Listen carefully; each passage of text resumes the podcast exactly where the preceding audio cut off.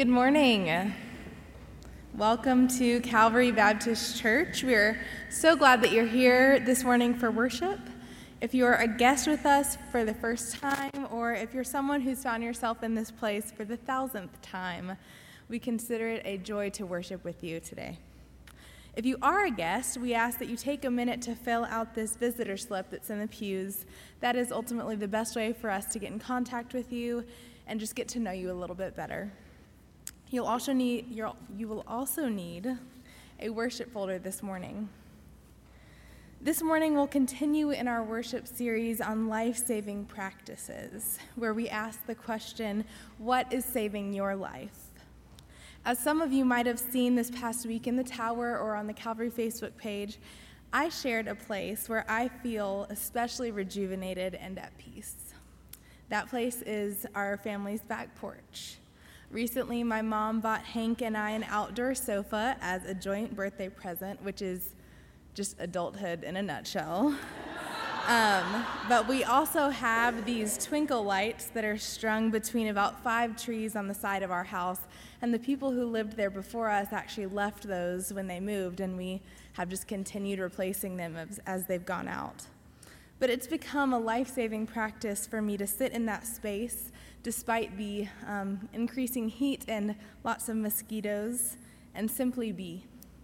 You see, for me, sometimes doing the thing that helps save me means doing not much of anything at all. So today, as we begin worship, I encourage you to think of a physical space where you feel safe, a place where you feel like you are refilled, a place that might just be helping save your life. Let's worship together this morning.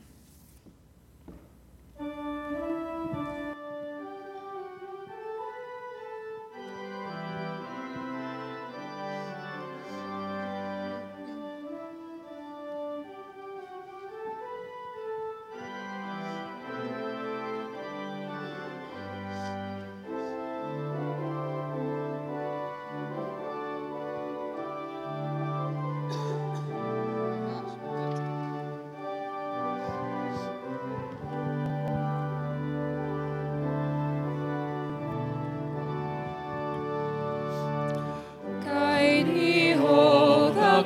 today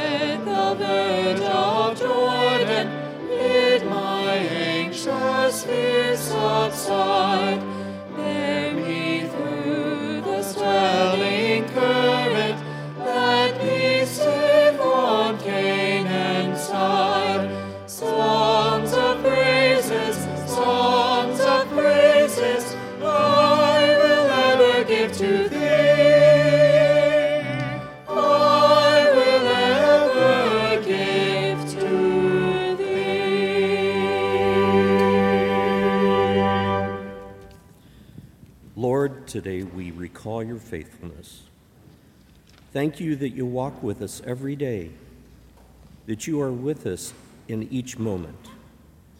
Thank you that your promises are true and your goodness never fails us.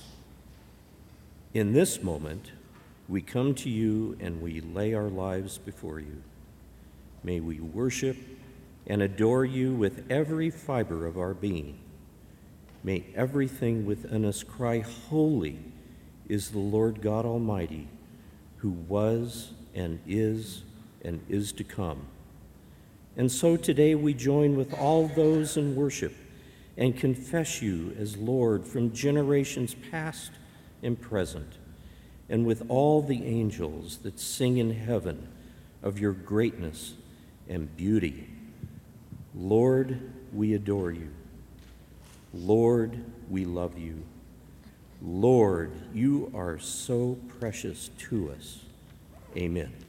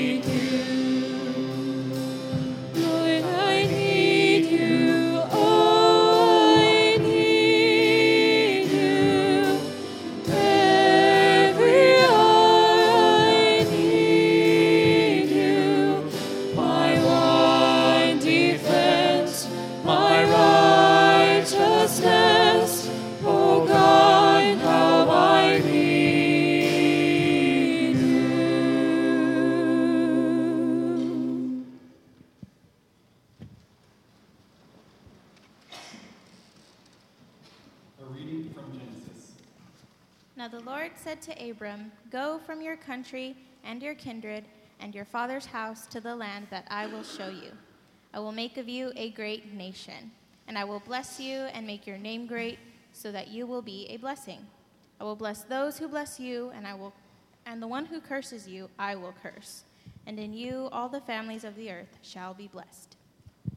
So Abram went as the Lord had told him, and Lot went with him. Abram was 75 years old when he departed from Haran. Abram took his wife Sarah and his brother's son Lot, and all the possessions that they had gathered, and the persons whom they had acquired in Haran, and they set forth to go to the land of Canaan. When they had come to the land of Canaan, Abram passed through the land to the place at Shechem, to the oak of Moreh. At that time the Canaanites were in the land. Then the Lord appeared to Abram and said, To your offspring I will give this land. So he built there an altar to the Lord who had appeared to him. From there he moved on to the hill country on the east of Bethel and pitched his tent, with Bethel on the west and Ai on the east. And there he built an altar, an altar to the Lord, and invoked the name of the Lord. And Abram journeyed, by, journeyed on by stages toward the Negev. This is the word of God for the people of God. Thanks be to God.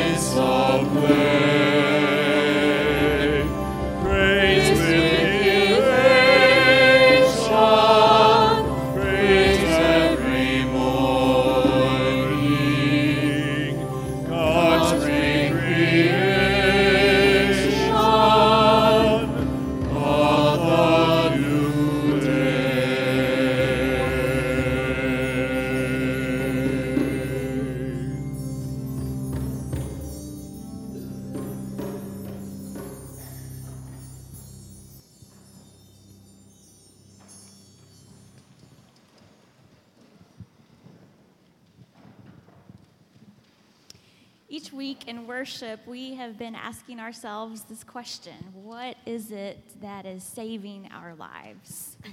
And we're asking a different person to respond to that question each week. And so this week, I have asked Jess Gregory to share with us. Jess is a student at Truett Seminary. And I think one thing that she has discovered this past year is that when you start to read the Bible a bit more academically, and when the Bible becomes your textbook, it can also become challenging to connect with God in a personal way. And so, Jess, has that been true for you? And if so, what is it that is saving your life in this season?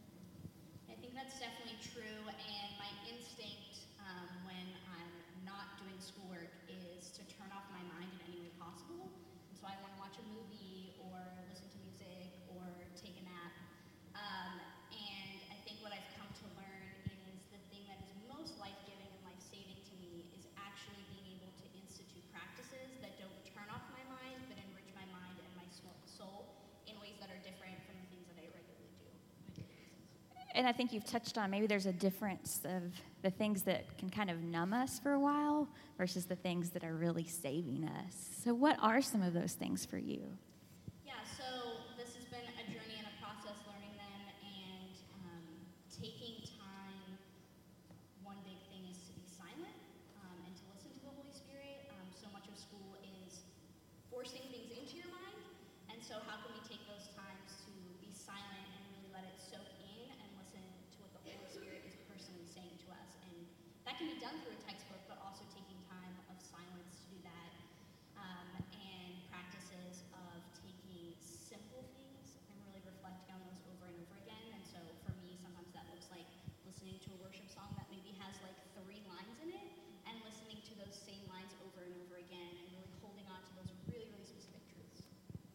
So, how are you creating time and space in the midst of grad school, summer school, to practice some of these things? So, one thing that I've tried to add in, and I'm not perfect and have failed most weeks, is adding in a 24 hour Sabbath. Um, and taking that time not just as six days of work and then a seventh day of not work, but that seventh day of Sabbath really being a time where I'm being intentional about what is going to be enriching to me. And that looks different for everyone. Um, and so sometimes for me that looks like grabbing coffee with a friend or taking a nap or spending time in quiet. For other people it looks like gardening or taking a walk. And so taking a day off but being very intentional with what that day looks like. I think it's important for us to also ask ourselves in the midst of this season not only what is saving our lives, but when we do that, what difference does that make in how we respond to and care for the world around us? What difference does it make when you practice some of these things? So the, the short sentence answer is it makes me a better person um, to everyone around me and myself. And so spending time in silence and away from a book will then once I go back into schoolwork, I'm more enriched and excited to actually read it. Um, when I spend time alone, I am more present with people when I am with them. And so what do the that I do um, when I have the time to choose it enrich the things that I do six days the week. With us. Thanks so much for sharing with us, Jess. Um, I hope we can all keep asking ourselves this question What is it that is saving our lives? And then, what difference is that making, not only in our lives, but in the life of the world?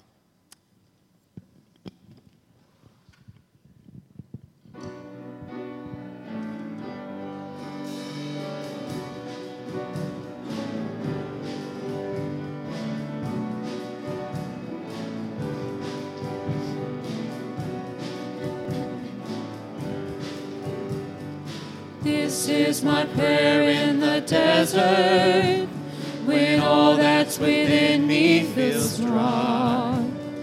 This is my prayer in my hunger and need. My God is the God who provides. This is my prayer in the fire, in weakness or trial or pain. There is a faith proved of more worth than gold,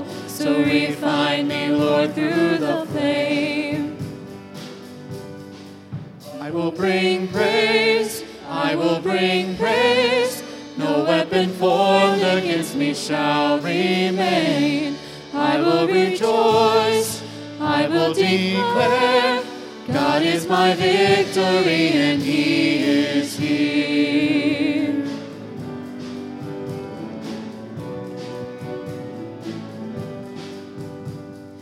This is my prayer in the battle, triumph is still on its way. I am a conqueror and co-heir with Christ, so firm on his promise I'll stand. Will bring praise, I will bring praise. No weapon formed against me shall remain. I will rejoice, I will declare, God is my victory and he is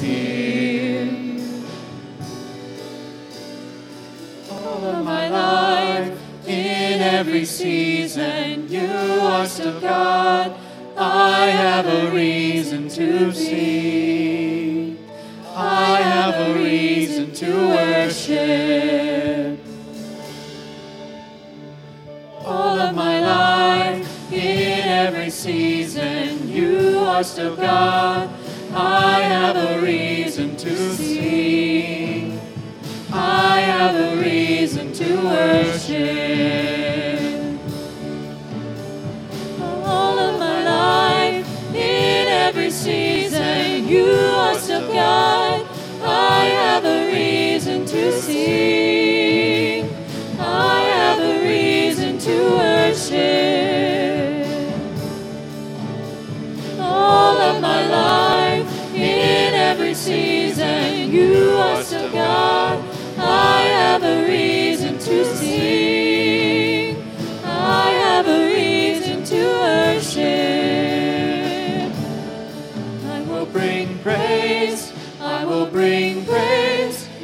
weapon formed against me shall remain.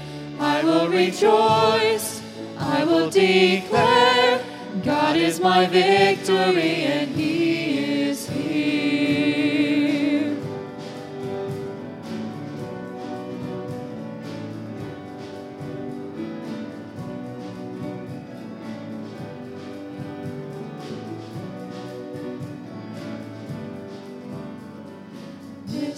my prayer in the harvest, when favor and providence flow. I know I'm filled to be emptied again. The seed I've received, I will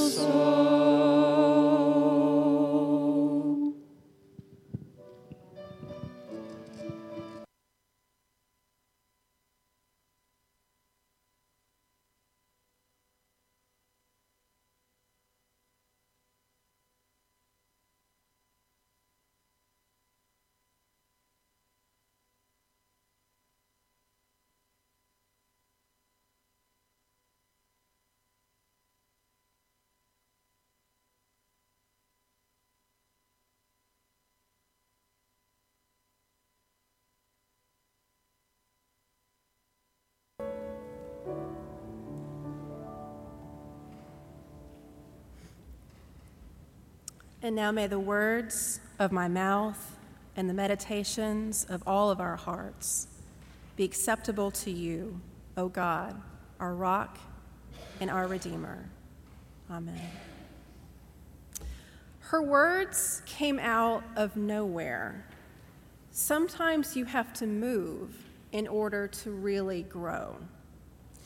I was 23 years old and settling into my first job seminary, doctoral work. or any kind of move away from Alabama was nowhere on my radar. But something about her words burned my heart.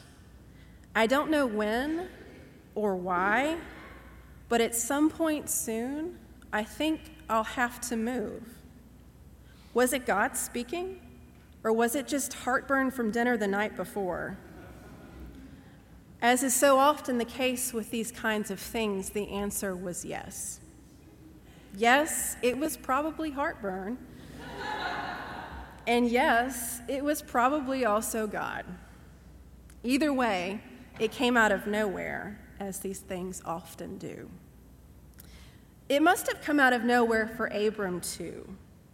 Get up, get you going, away from everyone you lo- know and everything that you love, and come to the land that I will show you. He was 75 years old, not the most likely candidate for a career change, a new baby, or a cross country move. Like me, maybe he asked himself whether the voice he heard was actually from God.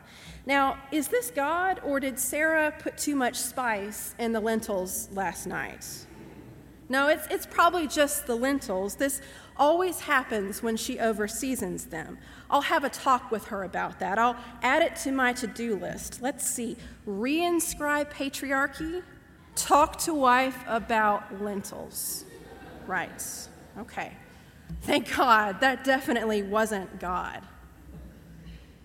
But, oh God, what if that's God? What if it's God? How do we know God's voice when we hear it? And what is it about God's voice that compels us to follow, especially when there are so many other more reasonable voices we could listen to? Surely there are more reasonable voices than the one that says, Get up, get going from all that is comfortable, comforting, or familiar, and do this thing you don't want to do. What is it about that voice that gives us the faith to follow? I don't know exactly, other than to say that maybe it's because there's something about that voice that feels true. In that same season of my life, there was another voice that came out of nowhere and said, Have you ever thought about seminary? Those words burned my heart too. I don't know how I knew, but I knew, and so off I went. And on the very first day of seminary, the first words I heard were these Life is a series of leavings. If I may, let me alter those words just slightly. Life with God is a series of leavings. And so, however, Abram knows, he knows, and off he goes. Life with God is a series of leavings, and God's people have always been on the move. Indeed, folded into the narrator's appellation for Abram and for successive generations of Hebrew people is the very idea of leaving. In Genesis 14 13, the narrator refers to him as Avram the Ivri, Abram the Hebrew, literally the one who crosses over to the other side or the one who passes over. Crossing over, passing over, journeying from one place to another, this is what life with God looks like for the Hebrew people. They were wanderers, nomads, baptized by the New Testament writers as those people looking for a better country. All of them, the writer of Hebrews tell us, set out in faith. And so do we. Life with God may be a series of leavings, and we may set out in faith, but we don't get there all at once. There are distracting voices and detours along the way, and if we're careful readers and realistic about human frailty and sin, we know that's how faith actually looks two steps forward, one step back. We go, like Abram, as the narrator tells us twice, in stages. And Abram journeyed on by stages towards the Negev. Life with God is like that. Our faith journey happens by stages. And so this morning, I would offer us three stages of faith in Abram's life the faith that leaves for the promise, the faith that laughs at the promise, and the faith that lays hold of the promise. The faith that leaves for the promise is inevitably a faith that will make altars to God, and that at some point will put the self on the altar for God. A faith that leaves for the promise is a faith that, if it does not fall on rocky ground or among thorns, as Jesus would later teach, if that does not happen, this is a faith that will eventually give the whole self in relationship to God. But for that to happen, there must be a leaving of some kind. In the Gospels, Jesus would speak about it as a leaving behind of whatever it is that keeps us from giving the whole self to God. So, for the rich young ruler, of course, it was indeed riches. You lack one thing, Jesus tells him, and it really is the most important thing the willingness to give the whole self. When he heard this, he was shocked and went away grieving. But Jesus, Mark's gospel tells us specifically, but Jesus looked on him with love. Real love will not coerce, it will not force, it will compel, it will woo, it will draw unto itself, but it will not force. As I think about the invitations of grace by Jesus in the New Testament, I'm struck by the very reasonable explanations people give for why they can't follow. To another, Jesus said, Follow me. But the man responded, Lord, first let me go and bury my father. But Jesus said to him, Let the dead bury their own dead. But as for you, go and proclaim the kingdom of God. Another said, I will follow you, Lord, but first let me say farewell to those who are in my home. How very human these responses are. Sharply contrasted to the disciples who say, We have left everything and followed you. And to Abram, the man James will later call the friend of God. All Genesis tells us is that he got up and went. But let's not over spiritualize Abram or the disciples or anyone who leaves something behind to follow God. They are people just like us. How many of us have struggled to leave something behind? It's hard to say goodbye. It's hard to pack up not just our belongings, but perhaps our dreams about what we thought our life would be. But wait a minute, I, I thought I could stay in this place forever. No, there must be a leaving. But wait a minute, you're not really asking me to kick that habit, are you? Yes, I am. You must leave it behind.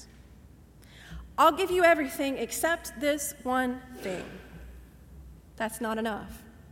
You must give me your whole self. And we are, all of us, at various stages along the journey, and maybe that's okay because Abram journeyed by stages too. So did the disciples, at one moment professing devotion to Jesus, and another betraying him, falling asleep on him, denying they know him, wanting to be the most prominent, shoving aside sincere people like children, questioning the lifestyle choices of Jesus' hangers on. The people of faith have always been people of faith, meaning we have faith, but we are also people, falling in love with God at one moment, yet always fallible, always sinners in need of grace, always in need of being saved every day and in every moment. Life with God is a series of leavings. And in some mysterious way, it is leaving that saves our lives. It is losing our lives that will save our lives. Because God does not just ask anything of us, God asks everything of us. Every moment with God is an opportunity to lose your life. And whatever is lost, Jesus promises in the gospel, Jesus will replace with himself. Truly, I tell you, there is no one who has left house or wife or brothers or parents or children for the sake of the kingdom of God who will not get back very much more in this age and in the age to come eternal life. And so there is a leaving. For Abram, it is a leaving behind of the life he used to know in order to experience new life with God. And yet, this promise of new life was, as all leavings are, punctuated with a question mark. The narrator makes it clear twice at that time the Canaanites were in the land. And beginning a tr- tradition with Sarah of what scholars call the motif of the barren ancestress, before we ever hear a word from her, we hear a word first about her, and it's this one. Now, Sarah was barren, she had no child. And so all the laughter makes perfect sense. But a faith that laughs at the promise will often compromise the promise. And God isn't interested in compromises, God wants his own way. When we agree to leave everything behind to follow him, our lives belong to him. And so Abram goes, and what God immediately requires is trust. The promise is repeated time and again. Abram first sets out on the journey in Genesis 12, again in Genesis 13, after Abram separates from Lot, most famously, perhaps in Genesis 15, after Abram expresses honest questions about how God will fulfill his promise in light of Sarah's barrenness.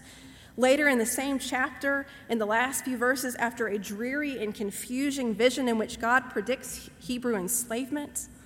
In Genesis 17, where God adds circumcision to the stipulations of covenant, mysteriously in the guise of three men who promise in a year's time a visitation and an opening of Sarah's womb.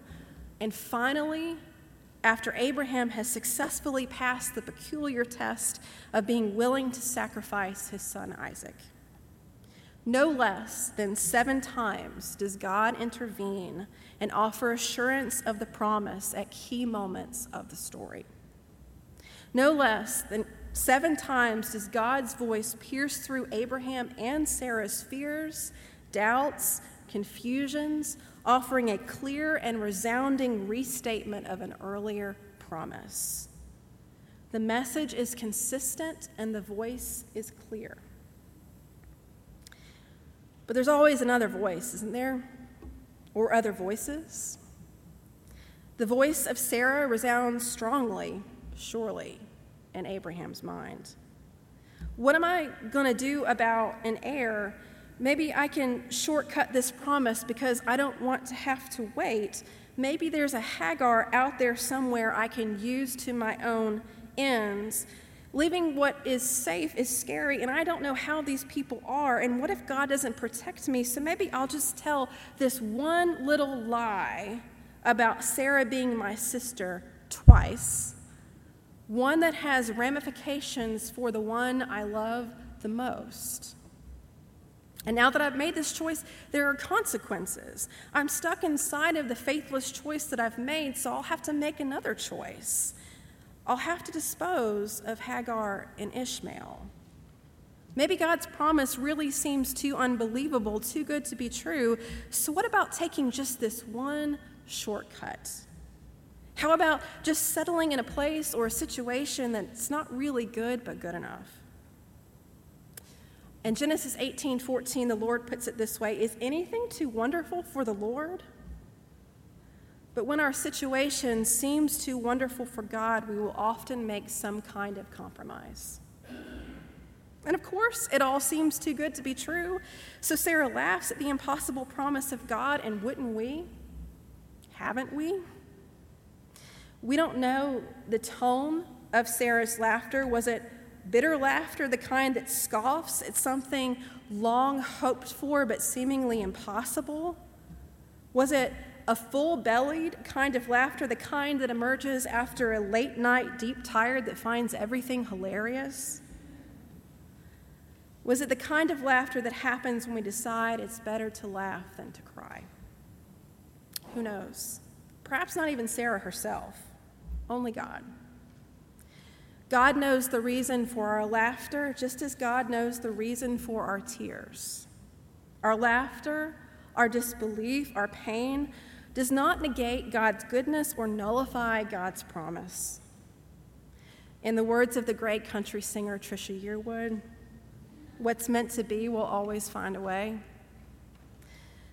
But that way has to be God's way, and it is a way that we often wait for. What if Abraham and Sarah had waited on God? Trust in the Lord, and He will give you the desires of your heart, the psalmist says. When we walk closely with God, our desires will align. What if what we want is what God wants for us too? And what if, like Abraham, the journey is marked in stages? There are moments when God shows up, gives hints about what's to come. Can we hear that? Or are we too busy listening to the reasonable voice of Sarah? Abraham and Sarah do the wrong thing. They get it wrong quite a few times. But God is still faithful to his word. Isaac is still born. Abraham purchases property in the land that belongs to him and that will belong to his descendants. God even takes care of Abraham's mistake, making a promise to Ishmael, because God does work all things together for good. And God is strong enough to work for us, even when we're working against him. And so there is a third and final stage of the journey in Abraham's story the faith that lays hold of the promise. Before Abram sets out on a journey, the Lord announces the reason for the leaving in the first place so that you will be a blessing. There are not insignificant things we lose when we leave a place to set out on a journey with God, namely, we lose our lives. But the faith that lays hold of the promise trusts that God will keep your life because our lives don't belong to us anyway. Our lives belong to God and our lives belong to each other. Just as Israel was always intended to be a light to the nations, as the prophet Isaiah would put it, and as the Lord tells Abram, and in you all the families of the earth shall be blessed. We talk so much about wanting God's blessings. And yes, this is a God who blesses. Jesus does tell us that God gives bread, not a stone, and Abraham and Sarah do, in fact, hold a baby up to the light. But we must, as Abraham was, be willing to lay on the altar and sacrifice to God the thing we want most in the world after all, we are only worthy of the blessing when we are willing to relinquish our grasp on it. Only then can it truly be ours. I will indeed bless you, and I will make your offspring as numerous as the stars of heaven and the sand that is on the seashore. And your offspring shall possess the gate of their enemies, and by your offspring shall all the nations of the earth gain blessing for themselves, because you have obeyed my voice the Lord tells Abraham only after his near sacrifice of the blessing. Notice God doesn't require Abraham to give the blessing up completely, but to be willing to. It must have come out of nowhere, as these things often do. But what if it's God? God, we are thankful that you are a God who is personal and present and loving. Help us as we grow in relationship with you to truly befriend you. Amen.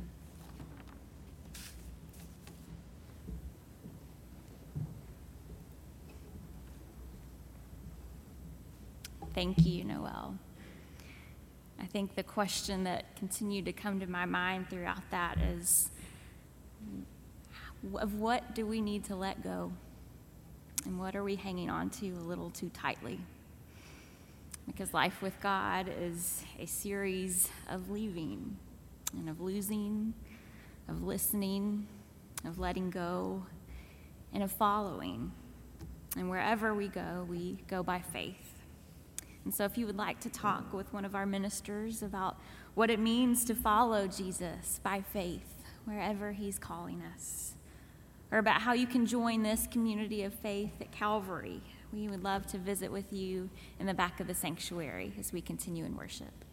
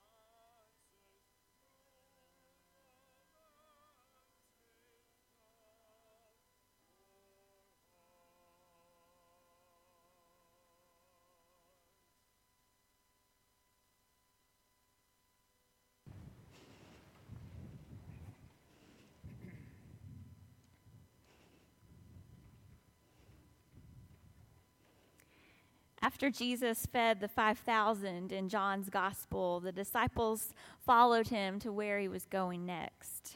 And when they found him on the other side of the lake, he said to them, You are looking for me not because you saw the signs that I performed, but because you ate the loaves and had your fill. For the bread of God is the bread that comes down from heaven and gives life to the world. And they said, Sir, give us this bread. Jesus responded, I am the bread of life. For whoever comes to me will never be hungry, and whoever believes in me will never be thirsty. I shared last week that worship is a life saving act. And that is especially true as we come to this table to receive the body of Christ broken for us and the blood of Christ shed for us. It strikes me that Jesus could have told the disciples to remember him in so many other ways. But instead, on the very last night of his life, he held up a loaf of bread and a cup of wine, items that would have been on almost every dinner table. And he said, You will find me here in this space. Do this in remembrance of me. He took a loaf of bread as a reminder that it is in the breaking that we become whole. It is in losing our lives that we begin to find them. And he took the cup as a reminder of life itself, a life that will always be stronger than death. You see, ultimately, we participate in this moment to remember the one who gave his life so that you and I might have life and have it abundantly. Friends, this is a life saving act. So today we come to this table to remember that on the night that he was betrayed, Jesus took a loaf of bread, and when he had broken it, he said, This is my body broken for you. Do this in remembrance of me. In the same way, he also took the cup after supper saying, This cup is the new covenant in my blood. Do this as often as you drink it in remembrance of me. For as often as you eat this bread and drink this cup, you proclaim the Lord's death until he comes. And so let us come to this table. You who have much faith, and you who would like to have some more. You who have been here often not been here for a long, long time. You who are weary, and you who are filled with great hope. Come not because you understand what happens in this space, but because you need to reach out and receive the life that is offered to you. Come, Come receive the bread of life.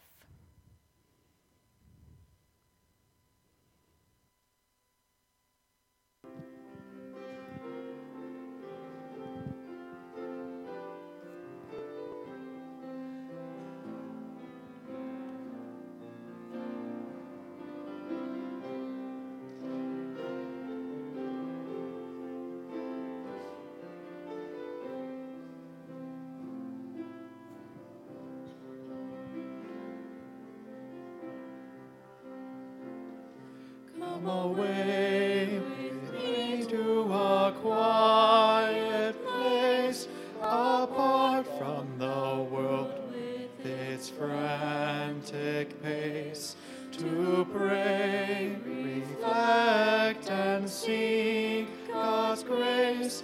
Come away with me, come away.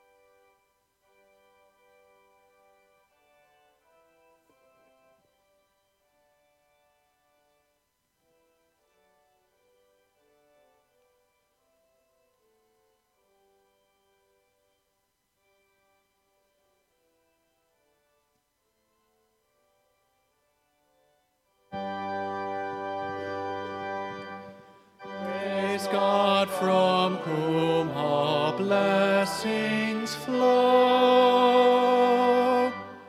Praise God, all creatures here below. Praise God above, ye heavenly hosts.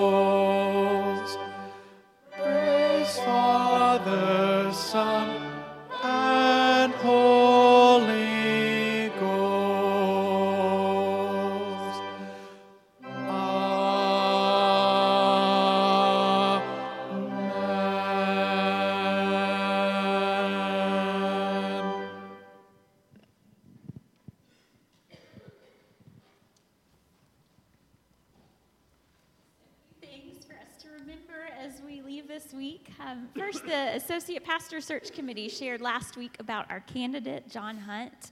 John and his family will be with us next weekend. And so I encourage you to look in your worship folder or the tower for all the different ways you can connect with them next week. Um, I have been in Birmingham this past week at CBF General Assembly. I'm going to write a bit more about that in the tower this week. But for me, one of the highlights was how many people came up to me and were so excited to tell me about John Hunt. Um, he was spoken of so highly by so many people I met, and so I can't wait for all of you get to get to meet him as well.